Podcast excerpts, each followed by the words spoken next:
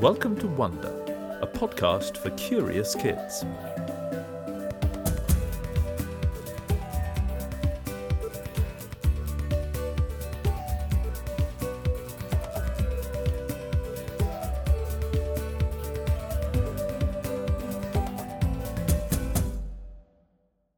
Hello, Wonder.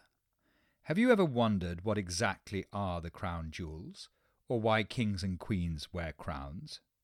Well, the British crown jewels consist of a hundred or so beautiful ceremonial objects crowns, sceptres, swords, orbs, trumpets, even plates and spoons.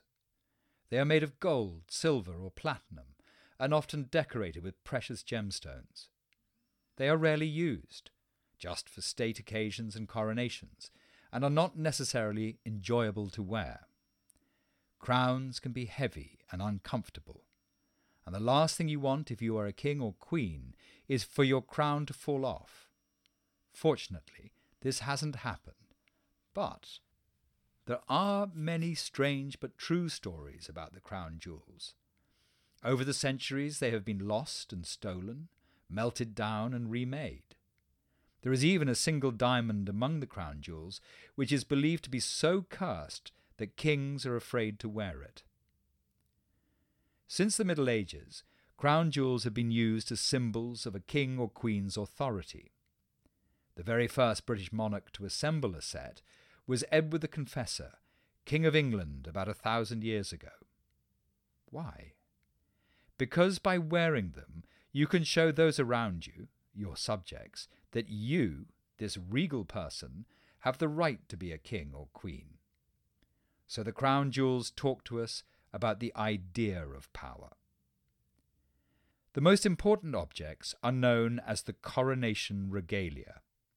They are only used for a coronation and seen as the earthly symbols of a king or queen's divine right to rule, showing us, mere mortals, that their authority is blessed by God so the coronation regalia is considered sacred. It includes St. Edward's crown and the imperial state crown, the sovereign sceptre, which has the largest clear cut diamond in the world, known as the Cullinan One, or the Great Star of Africa, set into the head of its rod, the sovereign's orb, a golden globe with a jewelled Christian cross on top, and there is a gold coronation spoon the oldest item in the crown jewels. The coronation spoon was used to anoint the new king, King Charles III, with holy oil in a part of his coronation ceremony considered so sacred it happens out of sight of the television cameras. At the moment of King Charles III's crowning, the Archbishop of Canterbury placed St. Edward's crown upon his head, but just briefly. It is very heavy and weighs 2.23 kilograms, as much as a small newborn baby. The mighty crown has a solid gold domed frame and a purple velvet cap trimmed with real ermine fur. Before the end of the coronation ceremony, a second crown was placed upon King Charles III's head, the lighter and only slightly more comfortable imperial state crown. This is also made of gold and decorated with thousands of diamonds, 17 sapphires, 11 emeralds, 269 pearls, and 4 rubies. And at the top of the crown, in the centre of a cross, is St. Edward's sapphire, a beautiful blue stone said to have been in the coronation ring of Edward the Confessor. When he died in 1066, he was buried with it but nearly 100 years later his tomb was reopened and the ring was removed. Even wearing this lighter crown, Charles's mother, Queen Elizabeth II, found nerve wracking.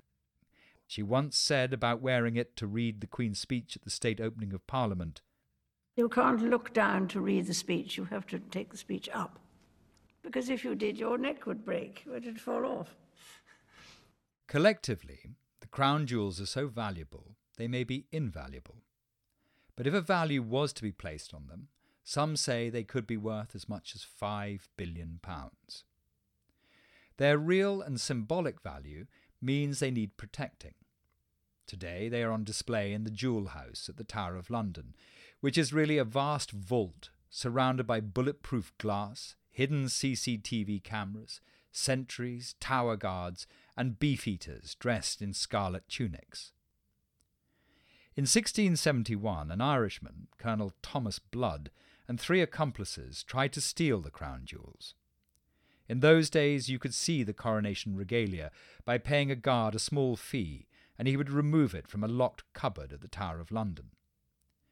As soon as the guard had unlocked it, Blood knocked him unconscious and stabbed him with a sword. He then tried to flatten St. Edward's crown with a mallet, all the better to hide it under his cloak. He was caught with the damaged crown, the sovereign's sceptre, which they tried to saw in half because it wouldn't fit into a bag, and the sovereign's orb stuffed down his breeches, but only after Blood had tried unsuccessfully to shoot one of the guards.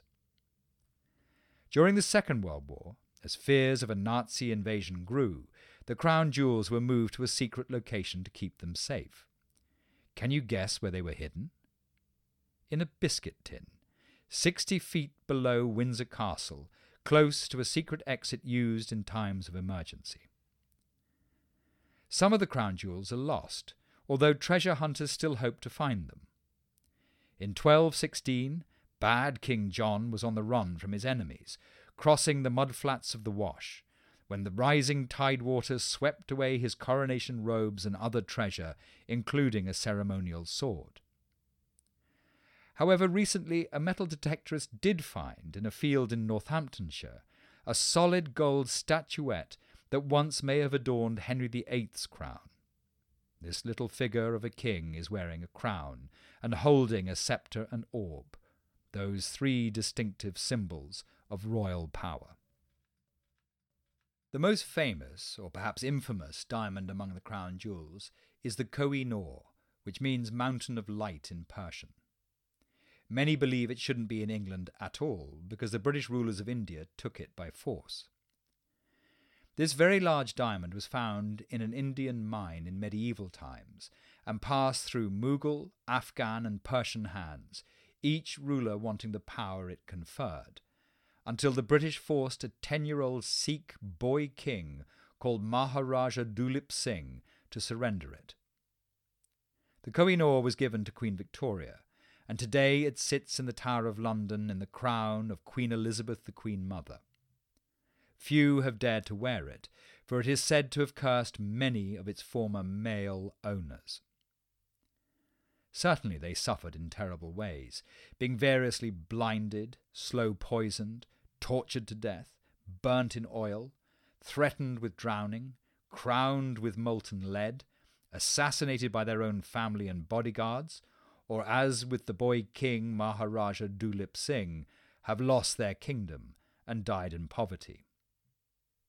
Queen Elizabeth II never wore the Koh i Noor, and Queen Camilla did not wear it at the coronation. Despite its fame, the Koh i Noor is today only half its original size. Queen Victoria's husband, Prince Albert, unhappy with the diamond's lustre, had it recut and polished. There are now at least 89 known diamonds in the world larger than the Koh i Noor. Despite misadventure, the British crown jewels are the only working set in Europe and the most historically complete in the world. Other countries have their own crown jewels, but few members of their royalty still wear crowns. But perhaps the crown jewels are only as sacred as you believe them to be. In the end, aren't they just objects made from metals and minerals, albeit rare and beautiful ones? Oliver Cromwell hated the idea of monarchy, kings and queens who inherit their right to rule. So much so that in 1649 he ordered the original medieval crown jewels assembled by Edward the Confessor to be destroyed, as they stood for the detestable rule of kings. He had them melted down and turned into coins to pay his army for defeating and executing King Charles I. Only the gold coronation spoon survived this purge, and another set of crown jewels had to be made in 1661 when a new king, Charles II, was restored to the throne. This is when St Edward's crown, the sovereign's sceptre, and the sovereign's orb were made. And you may well ask yourself, how are these things relevant to me? Well, as symbols of power, they are invaluable, literally and symbolically, to both you and I and the state, although it is unlikely that we will ever wear a crown ourselves. Today, the Wonder podcast was read to you by Luke Irwin. It was written and produced by Camilla Akers Douglas.